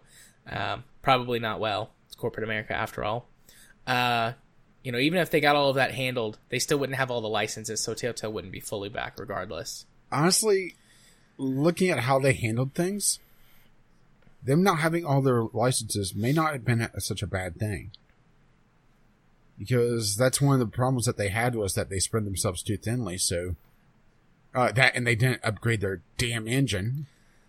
I was gonna say the biggest issue I think is that they they never in like ten years didn't upgrade their engine, and then the second biggest thing, yeah, they definitely spread themselves too thin with licensing deals. I mean, I think they were trying to chase what was popular, Mhm. Hoping that that would be something for them instead of focusing on the quality of their games. But you know, what do I know about such things? I mean, they do still have The Wolf Among Us, and that was really the only one of their upcoming games that I was really interested in a season two of. Because, honestly, Borderlands, that will get tied up in a um, a Gregorian knot with uh, Borderlands 3, let's be honest there. Yeah, I didn't really care that much about uh, The Walking Dead. I didn't really care about Game of Thrones. Batman was interesting, but I never pl- got around to playing it because the first one supposedly was, was so horribly optimized that no computer could play it all that well. And honestly, what I really liked out of Telltale was their earlier stuff. You know, uh, the fact that they, you know, had Sam and Max run off, uh, you know, walk off into the sunset. You know, that was still a highly popular game or, or franchise. And they let it go because they had The Walking Dead be a hit. Um, uh, Tales from Monkey Island, another one that they, you know, just did one season of and never really considered another one. yeah. I'm not as big a fan of that older stuff. Like, there's nothing wrong with it. Yeah, but it was also just- more point and as big of a click and not the uh, what uh, whatever you want to call what they uh, ended up doing uh, the Telltale style of adventure. choose your own adventure Mhm. games. Yeah, it's just Yeah. And I don't I don't like point and click as much. I, you know, nothing wrong with those games. well a good point and click. That's the thing is that you, you may have been tainted on the Sierra style point and click of where it was built solely on the premise of okay, you'll either need to walk through or to call the one nine hundred number. I mean, I guess you could show me what you consider to be a good point and click game, but I mean, I've played a bunch of them over the years, and I've never liked any of them really. Hmm. May have to try that sometime. Not sure what would be a good entry point just off the top of my head, though. Hmm. That that would be something to consider for another time. Uh, but yeah, Telltale. I mean, it's hard to be excited for this for me just because, you know, this is really just not what uh, the uh, or the main stream gaming media is uh, uh, pushing out. This isn't you know some sort of a miraculous revival. It's just you know, an acquisition. Yeah. So, I don't uh, I don't have anything else to add. I mean, I hope that Hope we're wrong. I don't know. yeah. You know, I hope that, you know, new management does better than old management, but it's corporate America, people. I don't have much faith in that. Just a tiny amount of, of hope against reason. You keep saying corporate America, inside, and I'm going to have that. Rocco uh, uh, song going through my head. All right. Uh, let's move it on over then to our next news topic. Uh, former Starbound devs accused Chucklefish of massively unethical working practices. Oh boy, where to start with this one? Because this is uh, really kind of boiled down to he said, she said, hasn't it? Yeah, And there, honestly, I think the truth lies somewhere in that murky gray area in between the two extremes here. So, Chucklefish had a community outreach program where the community could bring their uh, work assets into Starbound itself. But a lot of these uh, developers were also underage, so what they were doing was offering it as an an exposure opportunity, which is just such a scummy move. But on the flip Yeah. side of things, we have, you know, 16, 17 year olds, uh, submitting their work under a agreement that they do not get rights to it and they, and it's un, essentially an unpaid internship for lack of a better term here. And then getting upset when they, when the company makes money off their work. So, you know, it's a little head scratching to me, you know? I think. Hmm. I, regardless of where the real sort of, I don't want to say truth, where the real where the unfake whatever.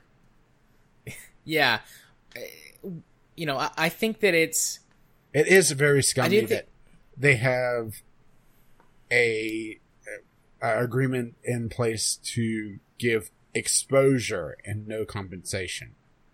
I, I always I think that. that- Yeah, I, I do think this is unethical. I don't know, sort of on a scale of like, of bargaining Oh, puppies to know. Hitler. yeah, sure.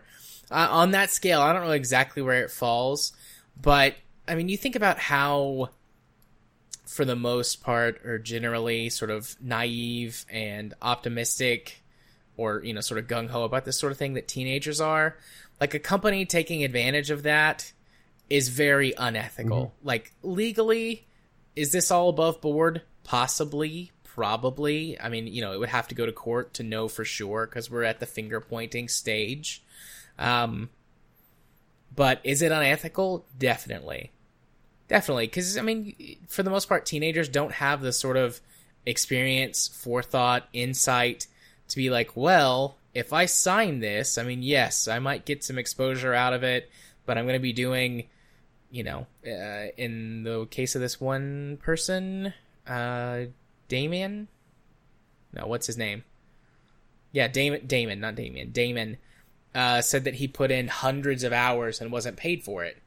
I mean, yeah, I you know, unpaid internships essentially, but you did sign the contract, but it you know, Or they had the agreement. I, I feel like they're yeah, or had the agreement. Like I feel like that's you know exploiting minors to an extent, and it's like where does this fall legally? I don't know. It's got to go to court and have some judges and lawyers decide.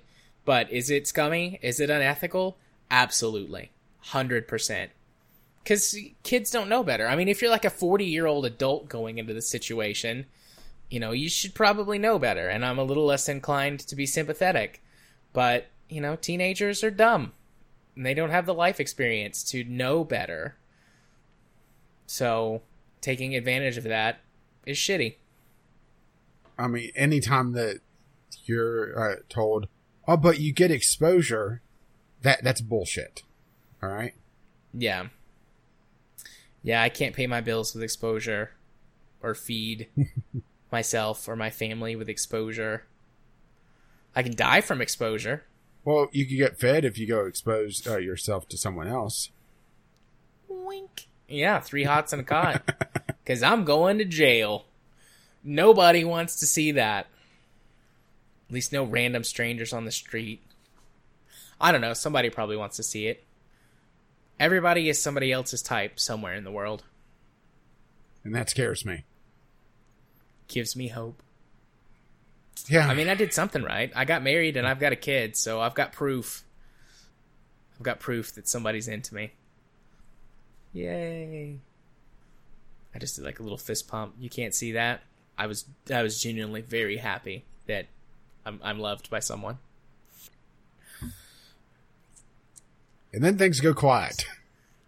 Yeah, I don't you, you got quiet on me, buddy. That'll be all cut out in the the final edit, but you got quiet on me. Well, I was just trying to figure out where to go from this because, I mean, it's uh, it's a lot of finger pointing right now and a lot of uh, accusations, and there's just uh, it's tough to really side one way or the other because yes, the kids knew what they were getting into, but at the same time, they're stupid kids, and the company shouldn't be taking advantage of that. If the company Yeah. was impressed by the, you know some of their work, you know, throw out a uh, paid contract, which there was something on here where one of uh, uh, the uh, artist was offered a contract, but they didn't want to be tied down to it. I think it was in uh, the Reddit feed uh, that someone did a little bit more digging.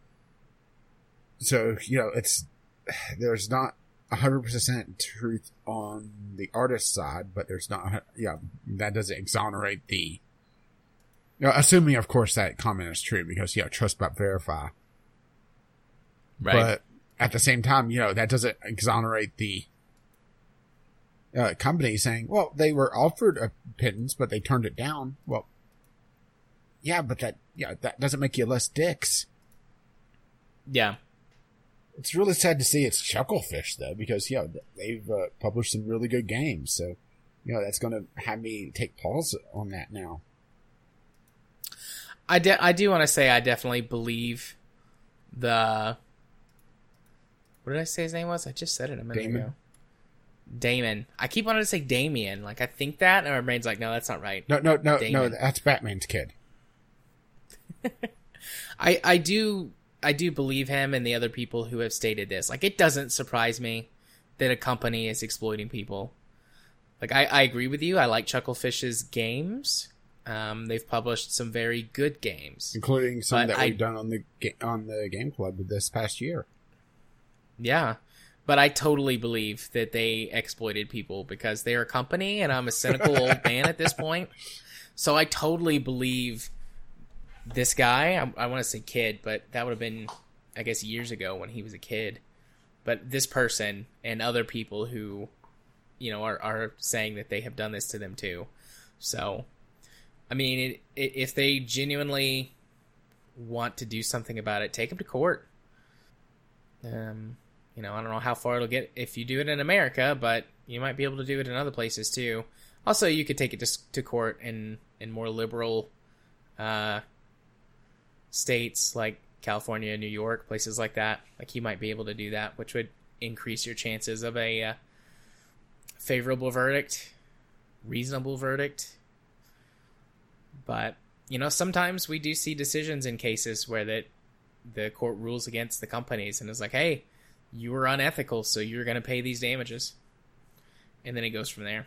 But that's about the only way to definitely settle this to get past the finger pointing stage. Even though I do believe them, like it is still he said he said she said until somebody takes to court. Yeah, and supposedly uh, they had. Now I'm having to go dig up the Reddit art or Reddit uh, comment posts because uh, that had the proper name, but the composer for Undertale.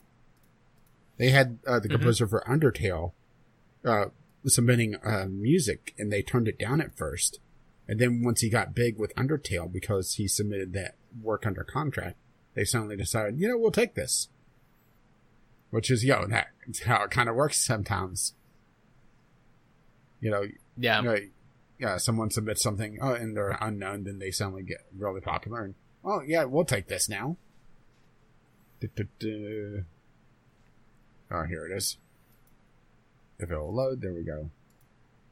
Yeah, Toby Fox from Undertale also had a Twitter post, which I'll uh, I'll add to the show notes right there.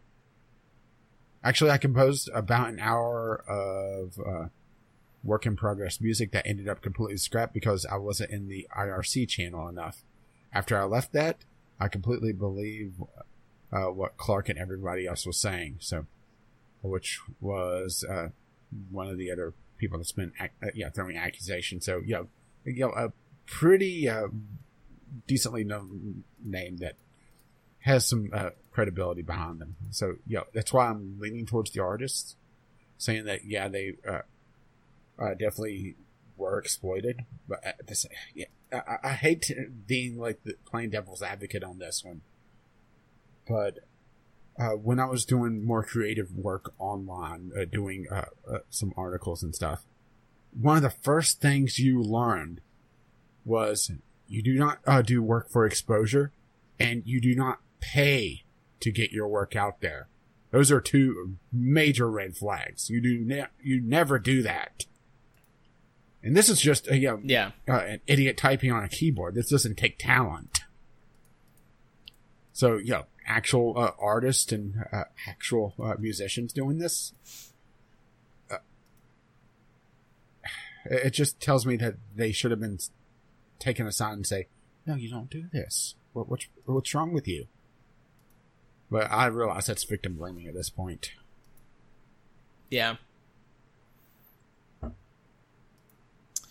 You know, the the young and the dumb, the inexperienced have got a little bit more of an excuse for that. Mhm. But also, just how did they get the contract? Because you know, a lot of these kids are underage. Uh, how are they able to legally sign that?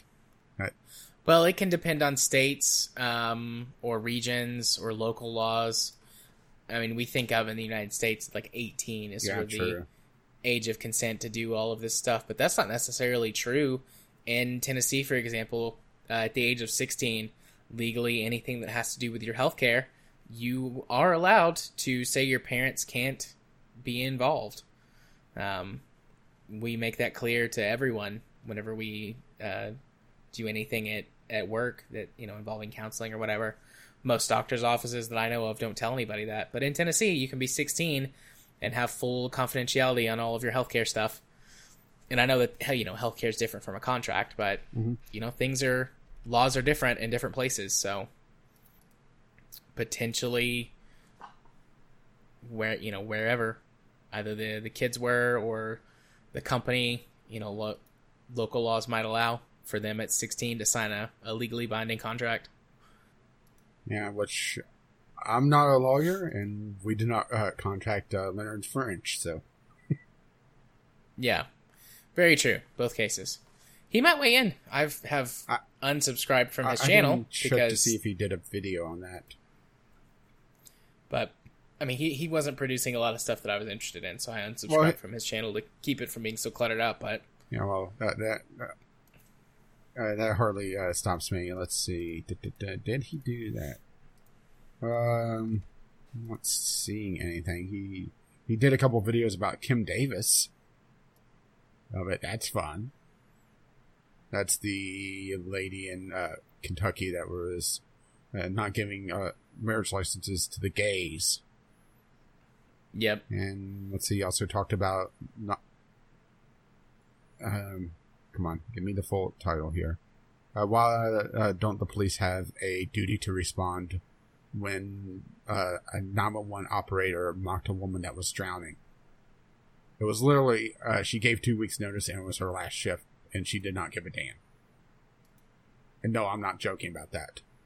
She actually was on a phone with a woman that was drowning and mocking her. well, that just fills my heart with something. Bow. Yeah, I don't. Yeah. I don't see anything about uh, the chucklefish. Uh, there was a rather funny dumpster fire uh, uh, copyright thing on Twitter about a week ago that you laid in on. That was always fun. I mean, literal dumpster fire. But uh, shall we fill your heart with other uh, things? Let's do that. Let's go talk about something a little positive. Uh, a new games based curriculum offered by High School Esports League and Microsoft. So, this has existed for a little while now. Let me get to. Like, I, I didn't realize it. This is the first time I had heard of it. Um, the HSEL gaming uh, concept, or the High School Esports League, HSEL, um, has this thing has existed since 2013. It is essentially a um, a club uh, in the United States. There's you know I think in every school there are clubs of some kind. In the United States, there's several student organizations that are regional or nationwide that are sort of like um, your next level. Like you can get certifications from them. They look good on like college applications and things like that.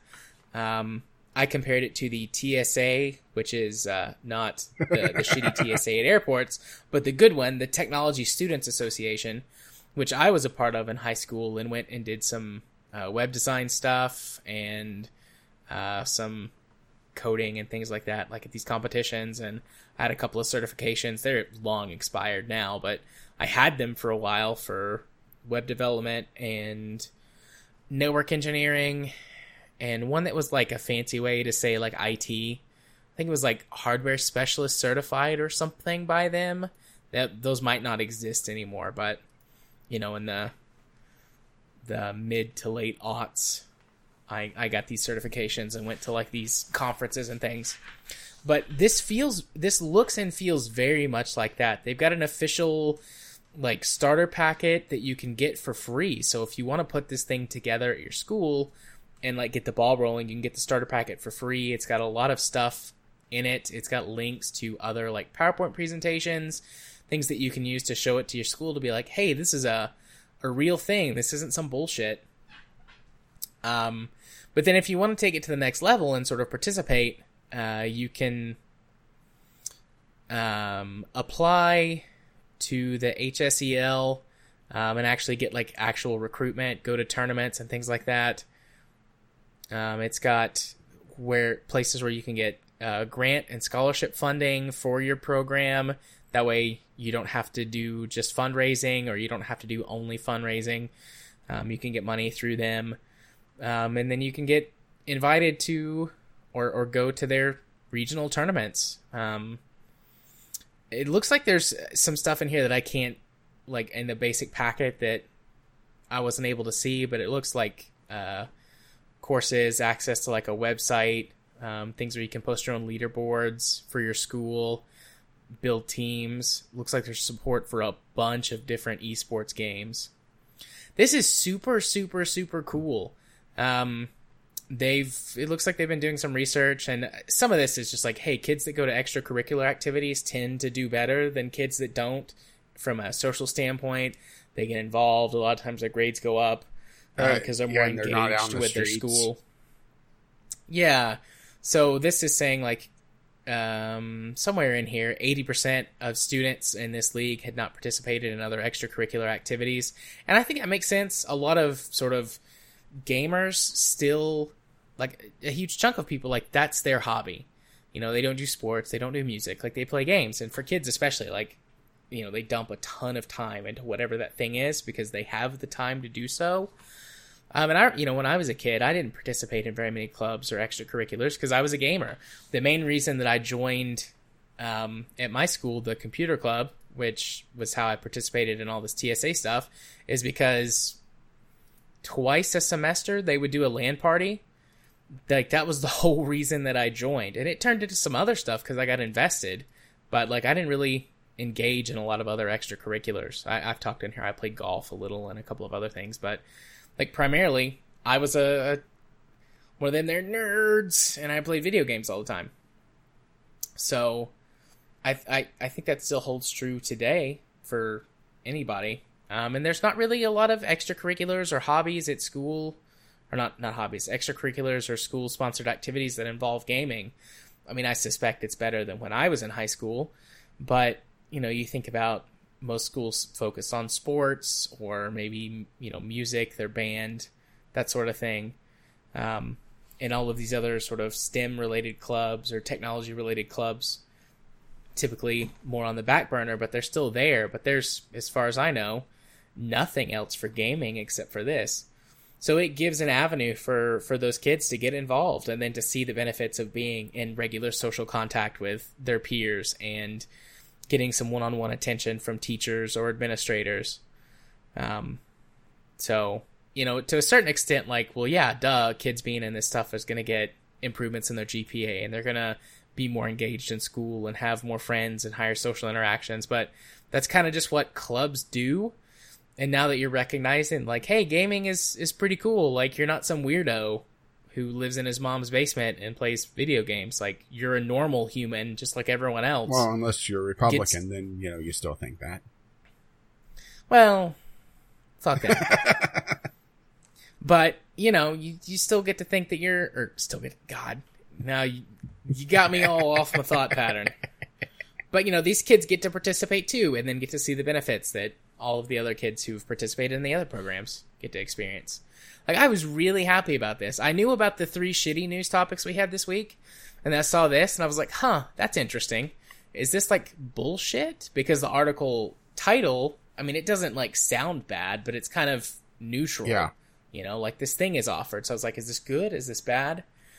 And then I pulled up all the material and did a quick perusal through it. Yeah, now that you kind of have very this impressed. Were, uh, more experienced with something like this because my school was absolute shit when it came to clubs.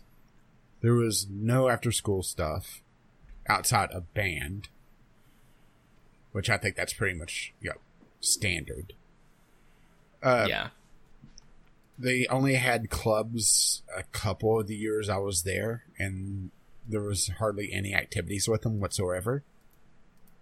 So, you know, my, my school sucked pretty much, you know, uh, on every conceivable level which I'm glad is closed. Uh,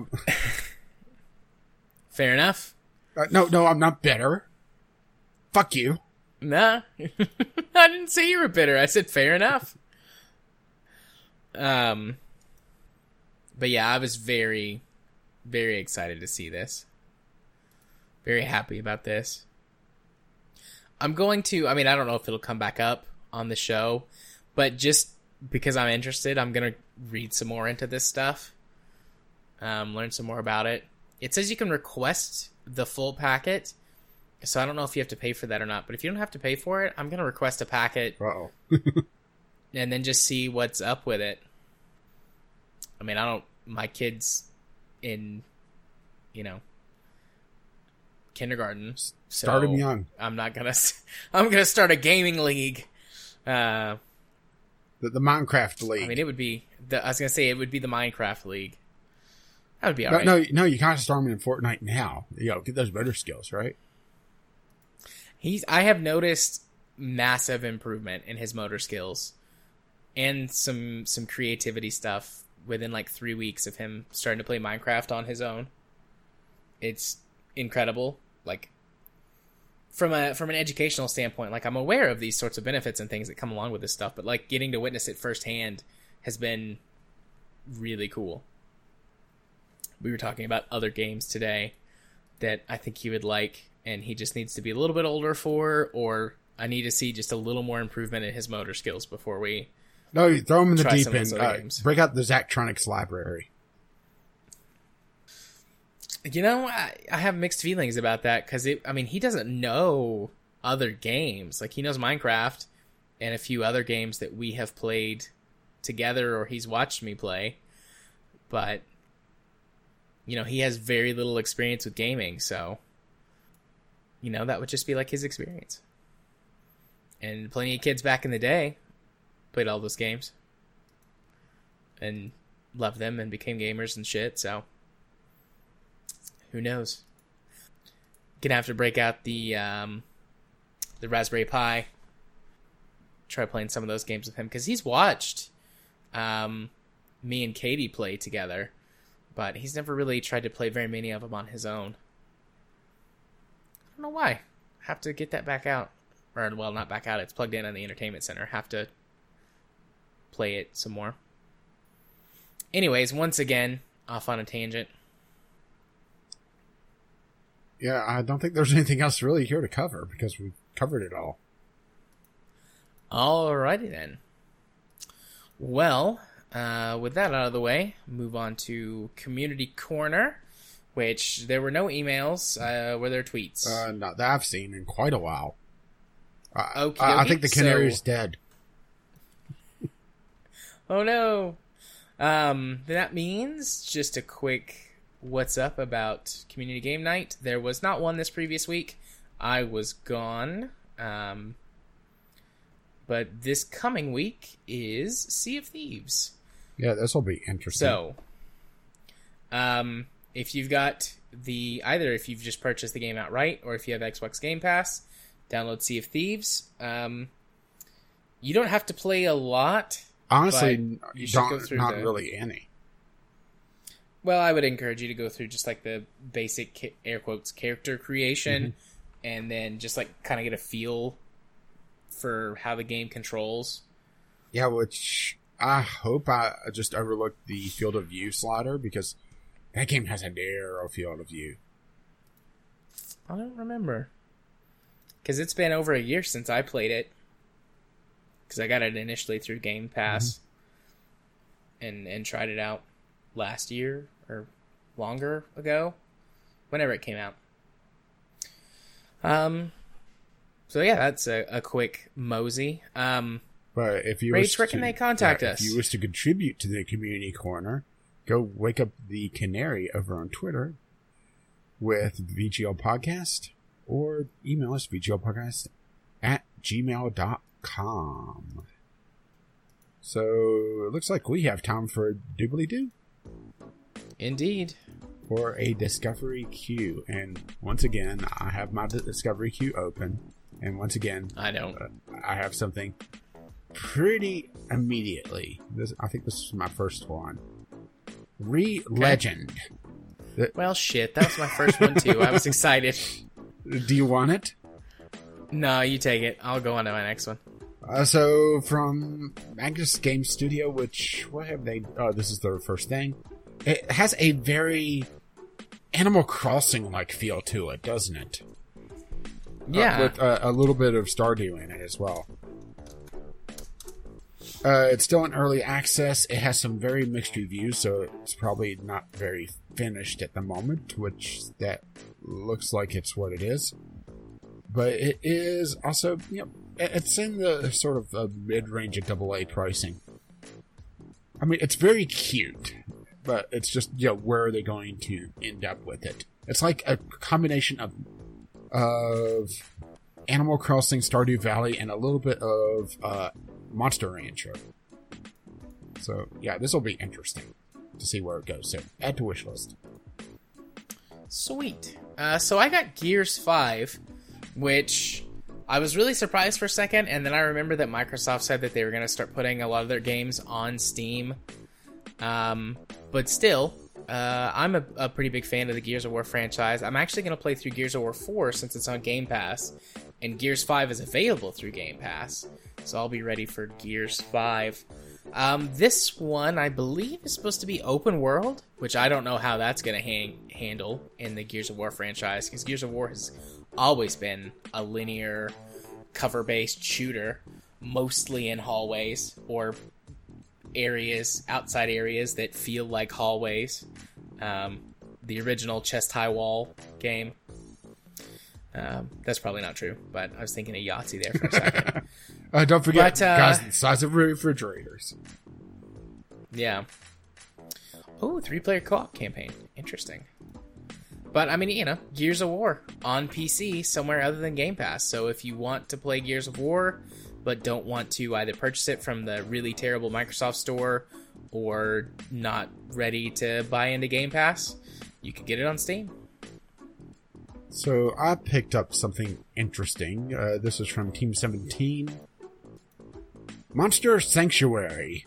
Monster taming meets Metroidvania. Collect, train, and battle monsters in this lovely side view pixel world. So that's pretty much what it says on the tin. It's once again I'm getting Monster Rancher vibes from this, mixed with of course Metroidvania. It's still early access.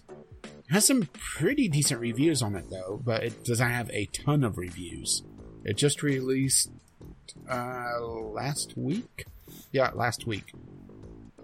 But looks like some pretty varied uh, landscapes here.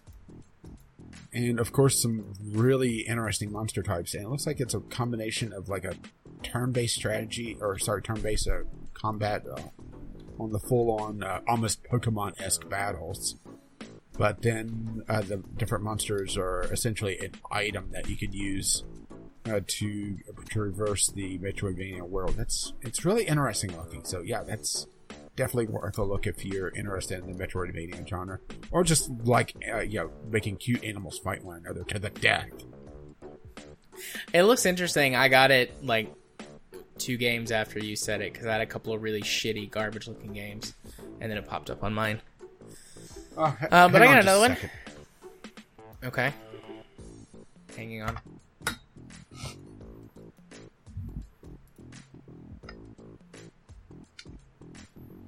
Sorry about that. Somebody across the street was shining flashlights into the uh, windows of the apartment building. So I went to go look and see what was going on. No problemo. Um, but yes, I got one. Um, buoyancy. Uh, think Waterworld. Buoyancy is a city building strategy game where you build, manage, and move a floating city on an oceanic world. Yeah, I've Explore and scavenge resources scattered somewhere. around the endless waters. So, Waterworld the game. I'm very excited. I love Waterworld. It's a terrible movie. It's a trash garbage fire movie, but I love it. It's so bad and campy. He's got fucking gills behind his ears. Just mwah. Major spoilers for Waterworld if you've never seen that movie. But I mean, I don't really know if there's anything else to say. Waterworld city building and management game. Two thumbs up. So I got a sucks. remix or uh, a uh, remaster. Spyro Reignited, Reignited Trilogy. So the original trilogy of Spyro games on Steam remastered. So if you were a fan of Spyro back in the day, there you go, right? There you go. I mean, is there really anything else to say about that? I mean, it's pretty much just bringing back the old PS1 classics. I only really got to play the first Spyro game, so this may be something to look into.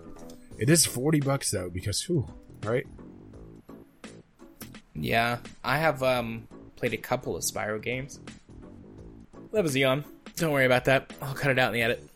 Um, but yeah, I've played a couple of Spyro You're, games. you're just I bored. enjoyed them. you're bored of Spyro. I'm sleepy. Yeah, I was bored of Spyro.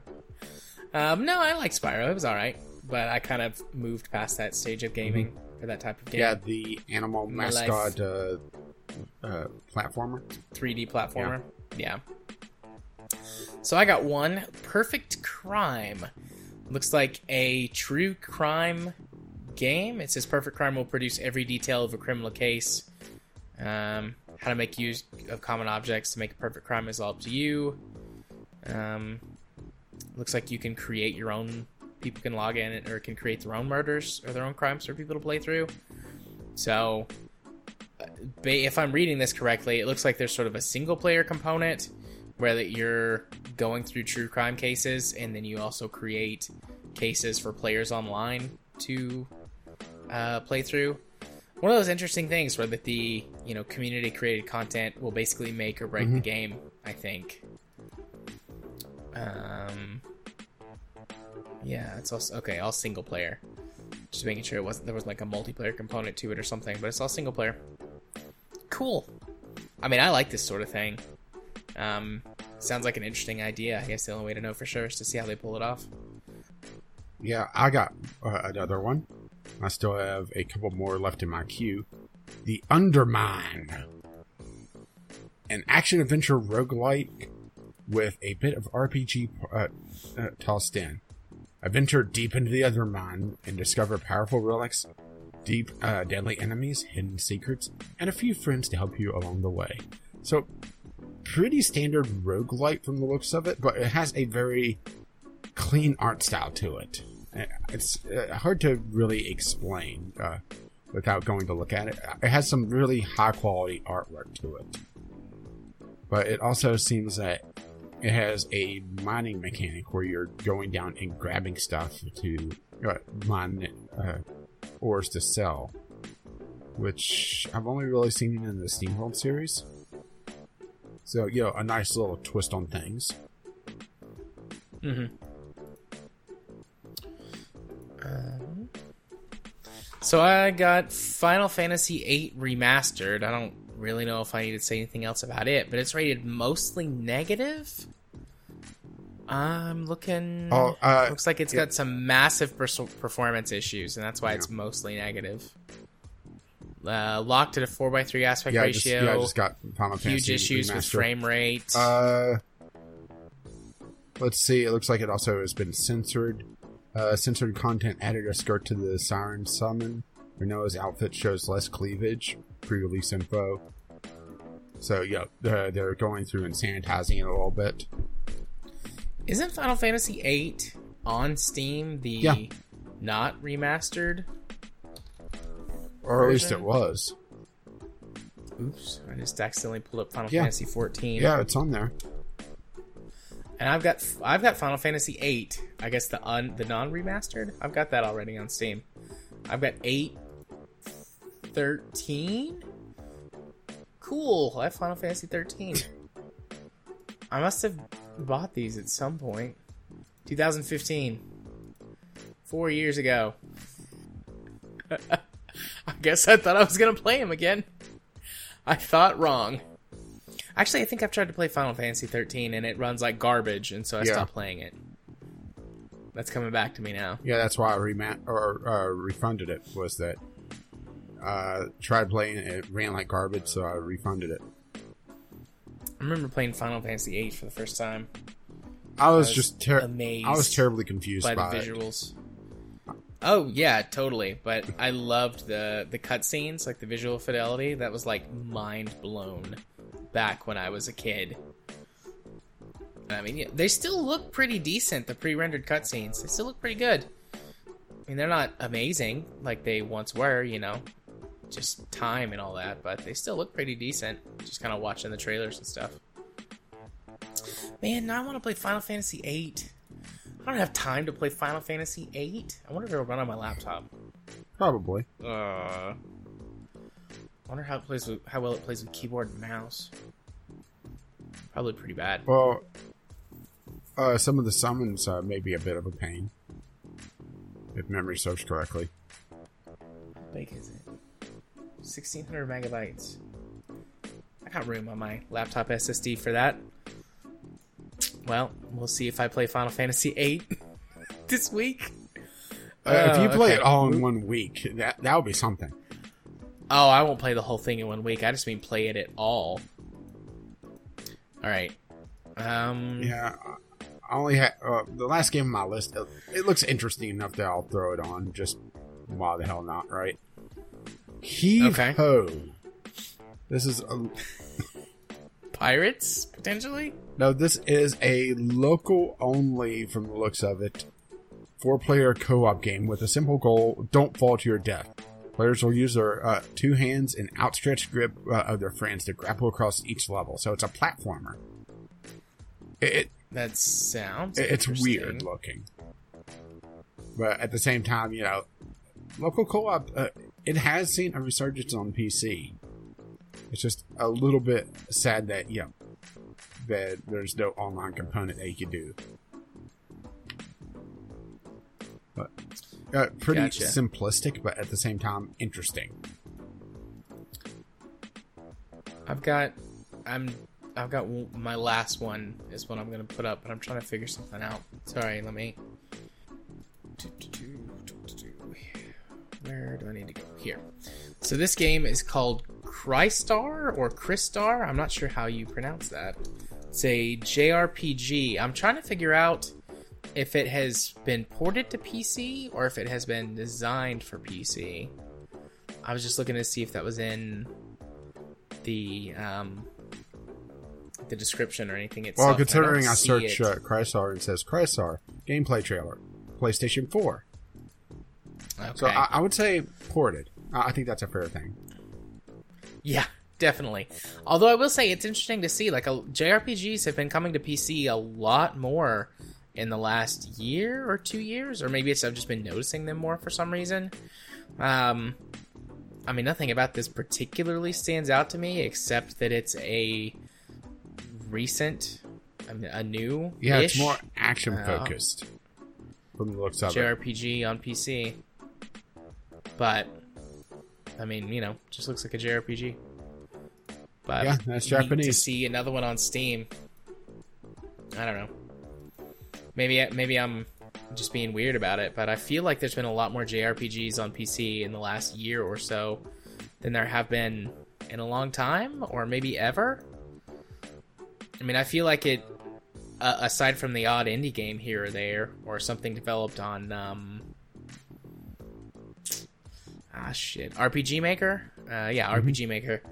You know, there were no like sort of double A or or larger JRPGs. You know, you get your few Final Fantasy ports and then um, a couple of other ones, and that was it. But I feel like there's been a lot of them that I've seen here recently which makes me happy. I like JRPGs. I wish I had a lot more time to devote to JRPGs. Oh, damn. Um, Play a shitload. Okay, I want you to. Uh, you, you still on this uh, Steam page for this? No, I closed Okay, it, but I uh, can go, go back into the really community hub for it. Okay, and then go to screenshots. community hub, screenshots. Is it porn? Softcore porn. Oh yeah. This just got game of I- the year for you. Lies. I'm very interested now. I was looking at the reviews, and they I'm were talking about about how it's uncensored, and, and about uncensored. Well, uh, the uh, uh, the screenshots will definitely not lie there. I mean, there's a butt and some cleavage and more cleavage. More cleavage. I don't see any more butts though. There's just the one picture of the butt. And there's no nipples. Maybe it's only like one butt in the game. Or how long has this been out? Maybe they haven't progressed to the second butt. I know that there's Oh, a. there's somebody in some some lingerie. I know that there's a lot of cosmetic DLC. But that seems to be a way of things for JRPGs. So this is a picture of the same butt, but there's like a wind effect on it that makes it look like she's farting. I don't know if that's like a move that causes that effect or if somebody added it in Photoshop or something, but it's not it's not good. It's not good. You can add farts to the list of things I'm not into. The the short list of things I'm not into. Okay, so farting clown spiders. Got it. Yeah. Although a farting clown spider might be funny. Oh, there's another butt. Different butt this time. Especially if it's uh, hard enough that it gets propelled off its web, you know? That would be funny. Terrifying, but funny. Because then they would find a new way to propel themselves. Oh, that's a weird x ray of a torso where you can still see the cleavage in the x ray. I'm just scrolling through the infinite community hub photos. Looking for more butts, let's be honest. I mean, there's all. Oh, there's that same butt again. The first butt. Oh, that looks like Sailor Moon. That, that, yep, that screenshot looks like it was taken straight out of Sailor Moon.